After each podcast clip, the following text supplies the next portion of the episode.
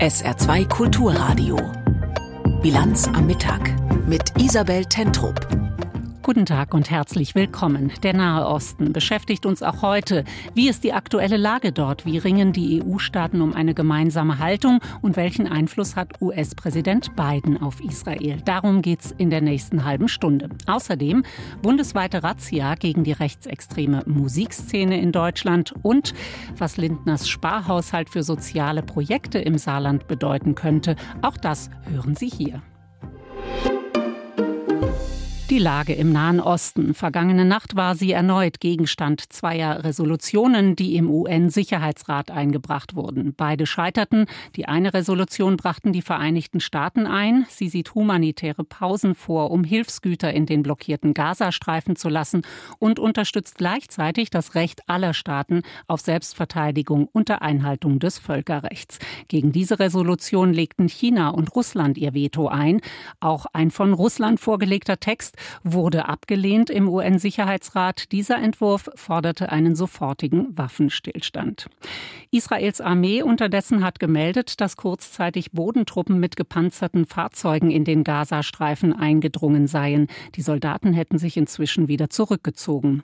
Aus Tel Aviv berichtet Kilian Neuwert. Ein Video, das die israelische Armee veröffentlicht hat, soll den nächtlichen Einsatz von Truppen im Gazastreifen zeigen. Zu sehen sind unter anderem Kampfpanzer, die durch eine Lücke im Grenzzaun rollen. Laut Armeeangaben machten die Soldaten mehrere Einrichtungen terroristischer Organisationen ausfindig und zerstörten diese. Unter anderem habe es sich um Stellungen gehandelt, aus denen Kampfpanzer beschossen werden können. Nach der Operation zogen sich die Truppen zurück. Einem Sprecher zufolge gab es keine Verluste auf der israelischen Seite. Die Armee versucht mit derartigen Einsätzen offenbar möglichst günstige Bedingungen für eine Bodenoffensive zu schaffen, parallel zu den anhaltenden Luftschlägen. Ein Offizier einer Spezialeinheit, die an der Grenze des Gazastreifens Stellung bezogen hat, gewährte im israelischen Fernsehen einen kurzen Einblick in die Überlegungen, in die Gedankenwelt der Militärs. Um nicht erkannt zu werden, sprach er vermummt mit Reportern. Einerseits ist jeder Tag, an dem wir noch warten, gut, denn er gibt uns noch die Möglichkeit zu trainieren. Andererseits kann man nicht ewig warten. Die Truppen wollen rein. Sie wollen wissen, was ihre Aufgabe sein wird. Es ist also eine gewisse Spannung, die gehalten werden muss. Einerseits müssen wir immer bereit sein und andererseits muss man den Kämpfern auch ermöglichen, hier und da eine Auszeit zu nehmen. Israels Premier Netanyahu hatte am Abend bekräftigt, dass es eine Bodenoffensive in Gaza geben werde. Er wandte sich in einer Fernsehansprache an die Menschen im Land. Wie und wann die Offensive beginnen wird, ließ er erwartungsgemäß offen. Wenn wir nach Gaza einmarschieren, dann müssen die Mörder den vollen Preis bezahlen, die, die die Schreckenstaten angerichtet haben, ähnlich dem Islamischen Staat.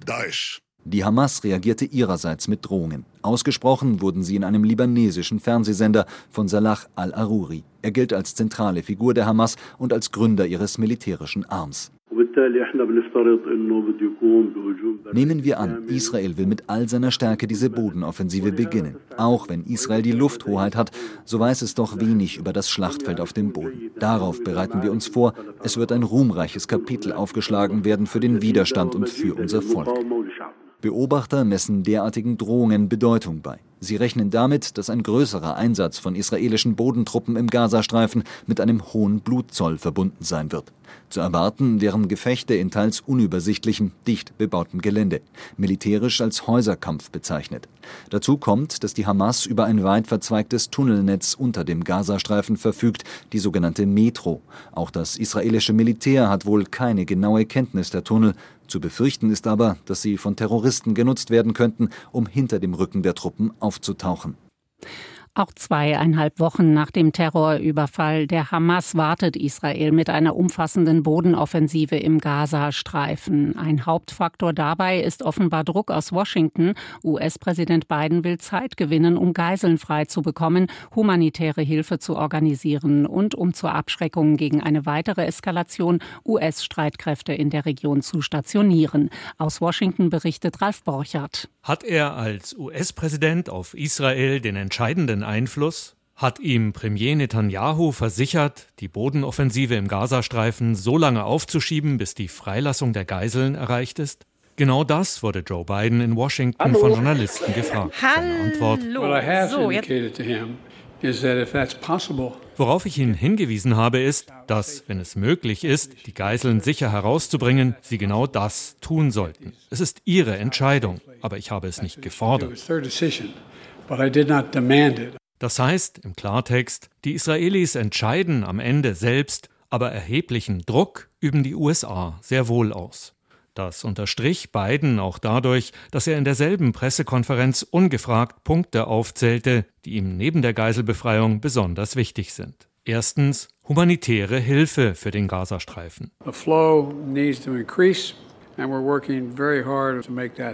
Die Zulieferung muss sich steigern und wir arbeiten sehr hart daran, das zu verwirklichen, so Biden. Zweitens ein politischer Plan für die Zeit danach. Es muss eine Vorstellung geben, was als nächstes kommt, so Biden. Aus unserer Sicht muss das eine Zwei-Staaten-Lösung sein. Damit bezog sich Biden auf die seit Jahrzehnten bemühte und nie in die Realität umgesetzte Formel, die besagt, Israels Sicherheit muss langfristig gewährleistet sein und die Palästinenser haben Anspruch auf einen eigenen Staat. Zum aktuellen Kriegsgeschehen fügte Biden noch zwei aus seinem Mund neue Bemerkungen hinzu. Er halte die Angaben der Hamas zu Opferzahlen im Gazastreifen für nicht vertrauenswürdig. Und auch die Angriffe extremistischer Siedler auf Palästinenser im Westjordanland müssten sofort aufhören. Mit der Lage im Westjordanland sprach Biden noch einen weiteren Grund an, warum die USA beim Thema Bodenoffensive im Gazastreifen bremsen, die Angst vor einer Eskalation. Der frühere NATO-Oberbefehlshaber in Europa, Wesley Clark, drückte es im Fernsehsender CNN so aus. Aus Perspektive der Hamas geht es um eine Drei-Phasen-Strategie. Israel zu provozieren, Israel dazu zu bringen, in den Gazastreifen einzumarschieren und dann die Hisbollah und militante Palästinenser im Westjordanland dazu zu bringen, Israel von allen Seiten anzugreifen. Aus Sicht des Iran ist das dann der finale entscheidende Kampf. Uh, dass die Stationierung zusätzlicher US-Schiffe, Flugzeuge und Truppen in der Region noch nicht abgeschlossen ist, ist für Militärexperten ein weiterer wichtiger Grund, mit Blick auf eine Bodenoffensive im Gazastreifen auf die Bremse zu treten. Der Demokrat Chris Murphy, Mitglied im Auswärtigen Ausschuss des US-Senats, betont, das nächste unmittelbare Ziel müssten humanitäre Pausen in den Luftangriffen der Israelis im Gazastreifen sein. Keine dauerhafte Feuerpause also, aber temporary pauses in order to allow humanitarian assistance in and perhaps to allow the hostages to get out. Zeitlich begrenzte Pausen mit dem Ziel, humanitäre Hilfe herein und vielleicht die Geiseln herauszubringen. Wie US-Präsident Biden Druck auf Israel ausübt, das hat Washington-Korrespondent Ralf Borchardt geschildert. Auf der anderen Seite des Atlantiks in Brüssel ringen heute die Staats- und Regierungschefs der EU um eine gemeinsame Linie angesichts des Nahostkriegs. Der EU-Gipfel beginnt heute Nachmittag. Im Vorfeld hatte der Vorsitzende des Auswärtigen Ausschusses im Bundestag, Michael Roth, SPD, eine deutliche Unterstützung Israels eingefordert. Roth sagte im Interview mit dem ARD Morgenmagazin, Europa ist gespalten. Wir tragen derzeit nichts zu einer dauerhaften Lösung im Nahen Osten bei, weil wir auch Zweifel lassen an der Solidarität und an der Freundschaft mit Israel. Das ist nicht irgendein Krieg, sondern Terroristen haben mit unmenschlich vielen Opfern deutlich gemacht, wir wollen Israel vernichten und wir wollen, dass Israel von dieser Landkarte ausgelöscht wird. Soweit der SPD-Außenpolitiker Michael Roth im Vorfeld des EU-Gipfels. Der dienstälteste Außenminister der EU, Luxemburgs Außenminister Jean Asselborn, hat die EU-Staaten zu einer gemeinsamen Linie aufgefordert. Wenn die EU politischen Einfluss auf Lösungen im Nahostkonflikt haben wolle, so Asselborn, müsse sie zumindest eine gemeinsame Linie haben, wissen, was sie wolle. Der Brüsseler EU-Gipfel. Es wird also eine schwierige Positionssuche. Holger Beckmann aus Brüssel. Zwei Kriege, zu wenig Geld und 27 Mitgliedstaaten, die in den ganz großen Fragen dazu keine wirkliche gemeinsame Linie finden können. Die Ausgangslage vor dem heute beginnenden Herbstgipfel der Europäischen Union ist, so hört man es in Brüssel, einigermaßen schwierig. Israel has the right to defend itself. In fact, it has the duty to defend its people. Israel habe das Recht, ja sogar die Pflicht, sich selbst und die eigene Bevölkerung zu verteidigen, so hatte es EU-Kommissionspräsidentin Ursula von der Leyen bei ihrem jüngsten Besuch in Israel formuliert und sich damit prompt harscher Kritik von denen ausgesetzt, die ihr einen unangemessenen Zungenschlag dabei vorwarfen. Sie hätte nämlich betonen müssen, so hieß es von dort, dass eine solche Selbstverteidigung nur innerhalb des humanitären Völkerrechts stattfinden dürfe, was etwa Luftangriffe auf zivile Einrichtungen verbiete. Solche kritischen Stimmen kommen in der EU beispielsweise aus Spanien, Belgien, Irland oder Luxemburg. Auf der anderen Seite stehen Deutschland, Österreich oder Ungarn, von denen die uneingeschränkte Solidarität mit Israel in diesem Krieg betont wird. Für EU-Ratspräsident Charles Michel, der auch eher zur Israel-kritischen Seite gehört, letztlich aber die Mitgliedstaaten irgendwie zusammenbringen muss, schwierig. We have tasked our ministers of foreign affairs man habe alle Beteiligten, Außenminister und Botschafter aufgefordert, weiter daran zu arbeiten, sagte Michel. Er und Ursula von der Leyen gelten bekanntlich als in herzlicher Abneigung miteinander verbunden. Das macht die Sache nicht leichter. Immerhin, zumindest in einer Erklärung für die UNO konnte die EU sich auf eine gemeinsame Linie verständigen. Darin heißt es, Priorität habe für die Europäische Union der sofortige Stopp der Raketenangriffe der Hamas auf Israel, die Freilassung der Geiseln, die sich in der Hand der Hamas und anderer Terrorgruppen im Gazastreifen befänden, das Recht Israels zur Selbstverteidigung innerhalb des geltenden Völkerrechts und die Fortsetzung der humanitären Hilfe. Und Kommissionssprecher Peter Stano ergänzt Natürlich die Absicht der EU dazu beizutragen, dass die Eskalation der Gewalt zwischen beiden Seiten aufhört, dass die Verhandlungen aufgenommen werden zwischen Israel und Palästinensern mit dem Ziel einer Zwei-Staaten-Lösung.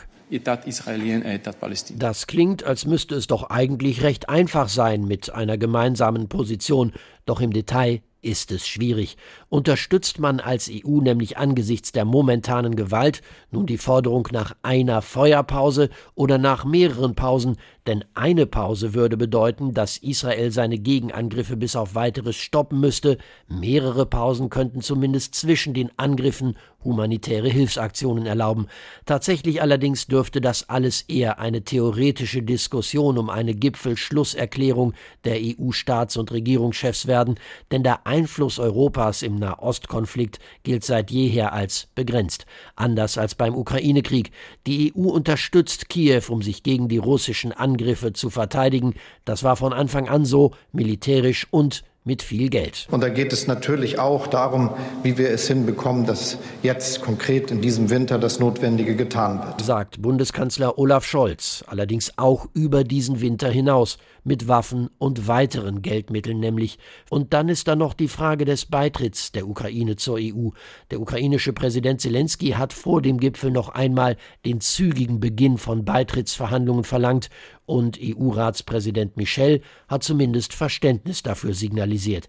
Denn trotz Nahostkrieg dürfe niemand die Ukraine hinten anstellen, sagte er. So sehen es viele in Europa.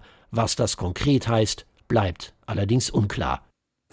Zu dem EU-Gipfel, der am Nachmittag beginnt, soll auch der ukrainische Präsident per Video zugeschaltet werden. Und jetzt gibt es Nachrichten des Tages, heute mit Stefan Eising. In Berlin haben die Tarifverhandlungen für den öffentlichen Dienst der Länder begonnen. Es geht um das Einkommen von Millionen Beschäftigten an Schulen, Kitas und Unikliniken. Aktuell liegen Gewerkschaften und Arbeitgeber weit auseinander. Gefordert wird ein Einkommensplus von 10,5 Prozent oder mindestens 500 Euro mehr im Monat. Verdi-Chef Wernicke sagte, das sei absolut realistisch. Die Arbeitgeberseite dagegen erklärte, die Forderung übersteige die Leistungsfähigkeit der Länder. Bundeswirtschaftsminister Habeck hat eine baldige Entscheidung über die Förderung von grünem Stahl in Aussicht gestellt. Habeck sagte der Saarbrücker Zeitung, das Geld dafür stehe bereit. Die Bundesregierung wolle sich an der Finanzierung beteiligen. Jetzt liege es noch an der Zustimmung durch die Brüsseler EU-Kommission. Laut Habeck sind die Bundesregierung und die EU-Kommission in ständigem Kontakt mit der saarländischen Landesregierung, der Dillinger Hütte und Saarstahl. Um die Produktion auf CO2-freien Stahl umstellen zu können, haben Dillinger und Saarstahl einen Förderantrag eingereicht, der insgesamt 3,5 Milliarden Euro umfasst. Nach der Gewalttat bei Schloss Neuschwanstein im Juni hat die Staatsanwaltschaft Anklage gegen einen 31-jährigen Amerikaner erhoben. Ihm wird neben Mord auch Vergewaltigung, versuchter Mord mit gefährlicher Körperverletzung und der Besitz kinderpornografischer Inhalte zur Last gelegt. Der Mann soll zwei Frauen auf einem Wanderweg angegriffen haben. Eine 21-jährige Touristin kam dabei zu Tode. Sie wurde stranguliert und vergewaltigt und anschließend den Abhang hinuntergestoßen. Ihre 22-jährige Freundin überlebte schwer verletzt. Sie war bei dem Versuch, ihrer Freundin zu helfen, ebenfalls in die Tiefe gestürzt. Ein Hurrikan hat in Acapulco an der mexikanischen Pazifikküste schwere Schäden angerichtet. Es kam zu Überschwemmungen.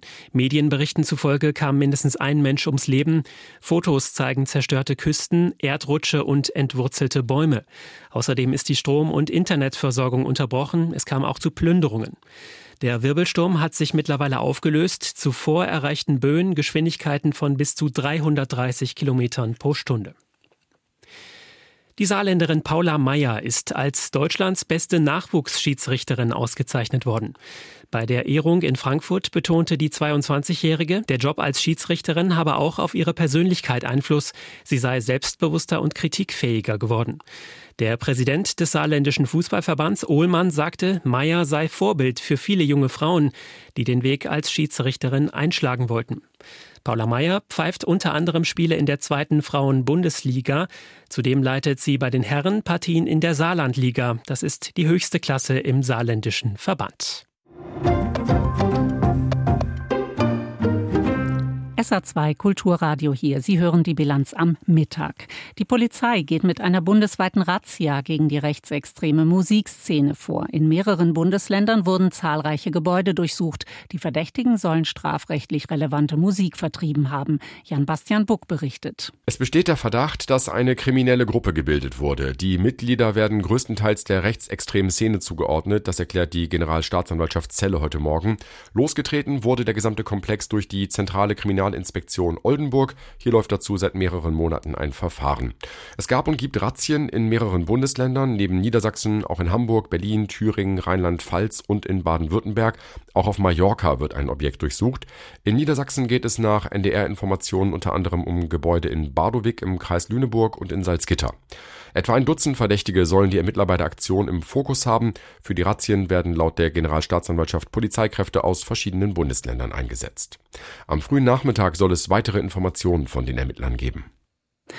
Aus den USA wird mal wieder ein Schusswaffenangriff gemeldet. Dieses Mal aus dem US-Bundesstaat Maine. Zahlreiche Menschen wurden dabei getötet, Dutzende weitere verletzt. Laut Polizei ist der Tatverdächtige noch auf der Flucht. Arne Bartram berichtet.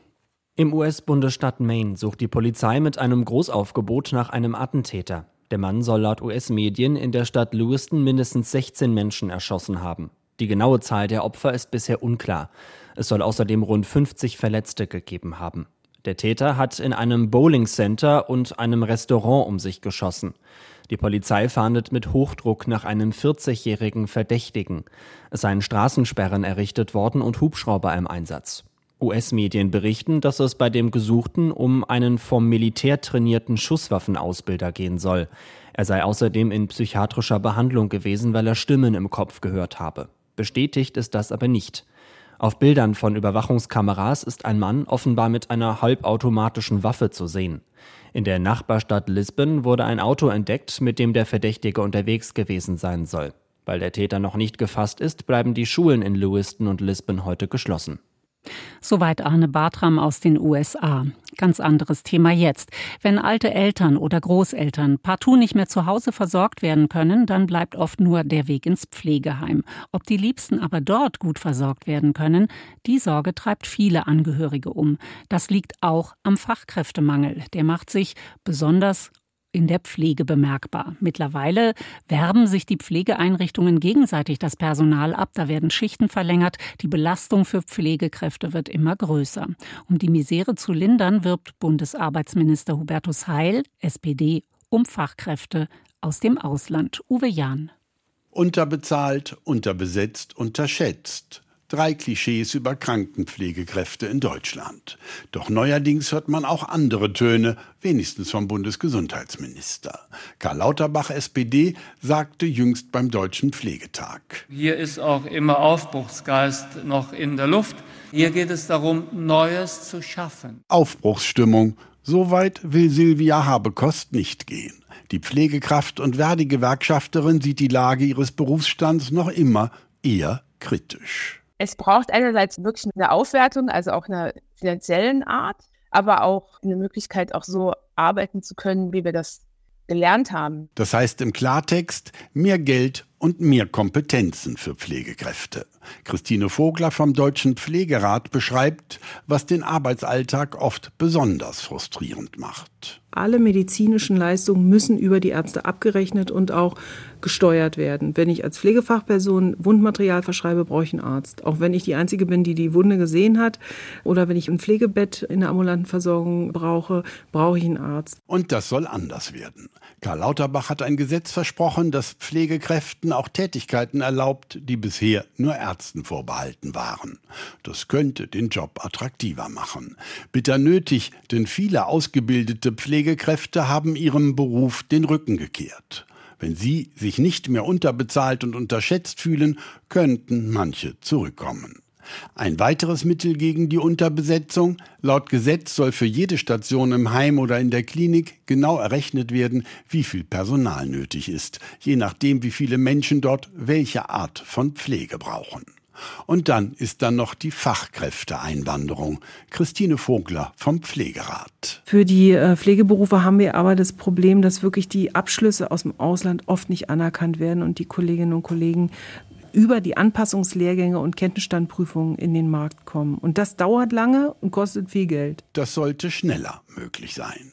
Natürlich muss es auch bei der Ausbildung vorangehen. So gibt es inzwischen sogar Pflegestudiengänge, nur müssen die passenden Stellen für die Absolventen noch eingerichtet werden, angemessene Bezahlung inklusive. Gegen die Belastungen unter den aktuellen Bedingungen setzen sich heute mehr Beschäftigte zur Wehr als früher. Sie organisieren sich in der Gewerkschaft und streiken sogar, berichtet die Gewerkschafterin Silvia Habekost. Die Pflegekräfte wissen wohl, dass es ohne sie nicht geht. Die Pandemie hat es gezeigt, die alternde Gesellschaft zeigt es erst recht. Und wo gibt es schließlich so eine Art Beschäftigungsgarantie, weil der Bedarf so groß ist? Der Bundesgesundheitsminister wagt eine Prognose. Ihr Beruf steht vor einer fantastischen Zukunft. Wir werden einige Grundlagen dafür in dieser Legislaturperiode legen. Da werden die Pflegekräfte und nicht nur sie sich sehr genau ansehen, was da noch kommt. Kassensturz in Berlin. Seit Dienstag berät der Arbeitskreis Steuerschätzung darüber, mit welchen Einnahmen der Staat absehbar rechnen kann. Die Ergebnisse stellt Bundesfinanzminister Lindner von der FDP am Nachmittag vor. Sie sind auch Grundlage für Berechnungen seines Hauses. Was den jüngsten Haushaltsentwurf des Finanzministeriums betrifft, da will Lindner an vielen Stellen sparen, auch im sozialen Bereich. Welche Auswirkungen die Sparpläne für Familien im Saarland haben könnten, das hat sich SR-Reporterin Stefanie Balle angeschaut, mit der ich kurz vor der Sendung sprechen konnte. Es gibt zahlreiche Angebote im Saarland von Mutter-Kind-Kuren über Familienfreizeiten, psychosoziale Angebote. Muss damit Kürzungen gerechnet werden? Es muss eigentlich überall mit Kürzungen gerechnet werden. Insgesamt sechs Millionen Einsparungen stehen im Lindner Haushalt äh, auf diesem Posten. Und die Leiterin der Mutter-Kind-Klinik in Nofelden, die hat gesagt, dass zum Beispiel die Turnhalle nicht saniert werden kann, weil der eigentlich fest eingeplante Bundeszuschuss für den Umbau des Kinderhauses, der kommt jetzt nicht, obwohl der Bau schon in vollem Gange ist. Also muss dieses Kinderhaus jetzt vom eigenen Geld bezahlt werden und für die Turnhalle ist dann kein Geld mehr da. Und jetzt könnte man das abtun mit, das sind ja nur Baumaßnahmen. Ja, aber das Signal, dass eben die gestrichenen sechs Millionen Euro Bundeszuschuss für solche Familienfreizeit- und Erholungsangebote aussendet, das deutet auf eine Geringschätzung und das sorgt eben dann auch für gedrückte Stimmung bei den Anbietern. Du hast dir auch Angebote für die ganze Familie angeschaut. Ähm, in Rheinland-Pfalz zum Beispiel gibt es Familienferienstätten, die bangen jetzt um ihre Bundeszuschüsse und haben deshalb eine Petition gestartet. Wie ist das im Saarland? Sorgen sich die Anbieter auch hier? Die Anbieter sorgen sich auch hier. Es gibt äh, keine Familienfreizeitstätten im Saarland, wie sie sie in äh, Rheinland-Pfalz gibt. Aber es gibt natürlich eben andere Angebote, die äh, entweder kurzfristig sind, dass es Ausflüge gibt oder dass es eben Therapiemöglichkeiten gibt, wie in diesen Mutter-Kind-Kliniken. Und da kommt dieses Streichkonzert auch zum Tragen, dadurch, dass eben jetzt Bauvorhaben einfach äh, gestoppt sind und eben aus eigener Tasche dann finanziert werden müssen. Und was ist mit der Nachfrage nach solchen Angeboten für Familien? Die ist sehr hoch und die ist vor allen Dingen seit dem Ende der Pandemie sehr hoch. Aktuell ist zum Beispiel diese Mutter-Kind-Klinik in Nofelden ausgebucht bis August nächstes Jahr. Es gibt eine Warteliste und äh, auch die Bereitschaft von Familien, sehr kurzfristig auf Angebote aufzuspringen. Das heißt, sie ruft dienstags an, sagt, ab morgen ist ein Platz frei und die Leute kommen dann auch tatsächlich zu einer Kur. Also der Bedarf ist sehr groß und äh, deshalb ist eben dieses Streichkonzert von Lindner in diesem sozialen Bereich besonders gravierend. Im Saarland gibt es sogenannte Respektcoaches, die an Schulen zeigen, wie man respektvoll und wertschätzend miteinander umgehen kann. Aber auch diese Respektcoaches sind offenbar in Sorge jetzt. Ja, das Geld dafür ist auch gestrichen. Das ist also auch schon klar. Und der Respektcoach, der für die Caritas Saarbrücken an zwei Schulen unterwegs war hier im Regionalverband, der hat schon aufgehört. Und äh, die anderen etwa fünf, die noch in weiteren Kreisen an Schulen unterwegs sind, die werden zum Ende des Jahres aufhören müssen, einfach weil auch dafür das Geld gestrichen ist. Und das bedauert die Leiterin des Projekts hier von der Caritas Saarbrücken, Jutta Anton Wachal, sehr, weil sie schon sehr einen Mehrwert darin gesehen hatte, dass dieser Respektcoach an den Schulen unterwegs ist. Soweit SR-Reporterin Stefanie Balle. Das Wetter im Saarland. Heute Nachmittag lassen die Schauer nach, 11 bis 14 Grad. In der Nacht erst trocken, mitunter ein bisschen aufgelockert. Dann von Frankreich her neuer Regen. Gegen morgen nur noch einzelne Schauer, 10 bis 17 Grad. Morgen am Freitag dichte Wolken, ein paar Schauer, aber auch mal trocken mit ein bisschen Sonne, 11 bis 15 Grad. Und das war die Bilanz am Mittag mit Isabel Tentrup. Danke für Ihre Aufmerksamkeit. SR2 Kulturradio. Auslandspresseschau. Die spanische Zeitung El País kommentiert die Lage im Gazastreifen. Dass die Hamas nicht Palästina ist und auch nicht alle Palästinenser vertritt, sehen die internationale Gemeinschaft und auch ein Teil der israelischen Gesellschaft. Aber Israels Regierungschef Benjamin Netanyahu tut so, als ob sie dasselbe wären. Die Kollektivstrafe, der die 2,2 Millionen Palästinenser im Gazastreifen ausgesetzt sind, geht über das Recht auf Selbstverteidigung hinaus. Die Verurteilung der Hamas-Terroranschläge zwingt uns nicht dazu, die Augen vor dem zu verschließen, was seit diesem Tag im Gazastreifen passiert. Es liegt in den Händen Netanyahus, dem Leiden ein Ende zu setzen. Die Palästinenser sind nicht die Hamas. Sie sollten nicht für die Verbrechen einer Terrororganisation bezahlen müssen. Die Neue Zürcher Zeitung aus der Schweiz hat dagegen Verständnis für das israelische Vorgehen, wünscht sich allerdings mehr Transparenz. Israel ist auf Verständnis zumindest in der westlichen Welt angewiesen.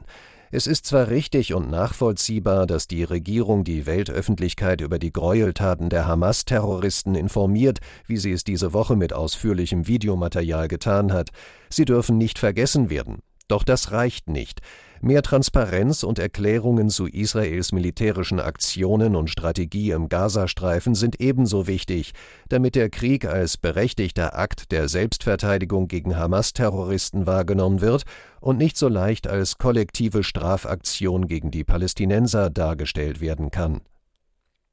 Der britische Telegraph setzt sich in diesem Zusammenhang mit der Äußerung von UN-Generalsekretär Guterres auseinander, die Terrorangriffe der Hamas seien nicht im luftleeren Raum erfolgt. Guterres hat dem Ruf der UN erheblichen Schaden zugefügt. Seine vereinfachende Einschätzung der Gründe für den Konflikt lässt darauf schließen, dass er entweder nicht weiß, wovon er spricht, oder dass er absichtlich entschieden hat, dass Israel die Schuld trägt. Es gibt viele Länder in der dritten Welt, die sich daran orientieren werden, aber die UN werden hauptsächlich von westlichen Ländern finanziert, die sich mit dem demokratischen Israel solidarisch erklärt haben und nicht mit den Terroristen, die nicht einmal ihr eigenes Volk vertreten. La Stampa aus Italien wiederum kommentiert die Aussage des türkischen Präsidenten Erdogan. Dieser hatte die Terrororganisation 'Hamas' als Befreiungsorganisation bezeichnet. Bereits im Konflikt zwischen Russland und der Ukraine hat sich die Türkei einige Zweideutigkeiten und Ungeschicklichkeiten geleistet, aber ein starkes Bündnis mit der NATO bewiesen. Dank dieser Verwurzelung haben wir ihr in Bezug auf die Einhaltung von Grundwerten der Demokratie und des Rechtsstaats viel verziehen. Auf diese Verwurzelung müssen wir uns heute berufen, um zu verhindern, dass die Türkei endgültig in den islamistischen und radikalen Orbit abrutscht, wie es Erdogans Aussagen über die Hamas nahelegen.